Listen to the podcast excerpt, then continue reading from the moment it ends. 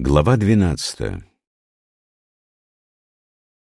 Пять цветов ослепляют человека. Пять звуков оглушают его. Пять вкусов пресыщают его. Верховая гонка и охота одуряют душу, сердце человека стремление к обладанию редкими драгоценностями влечет человека к преступлению.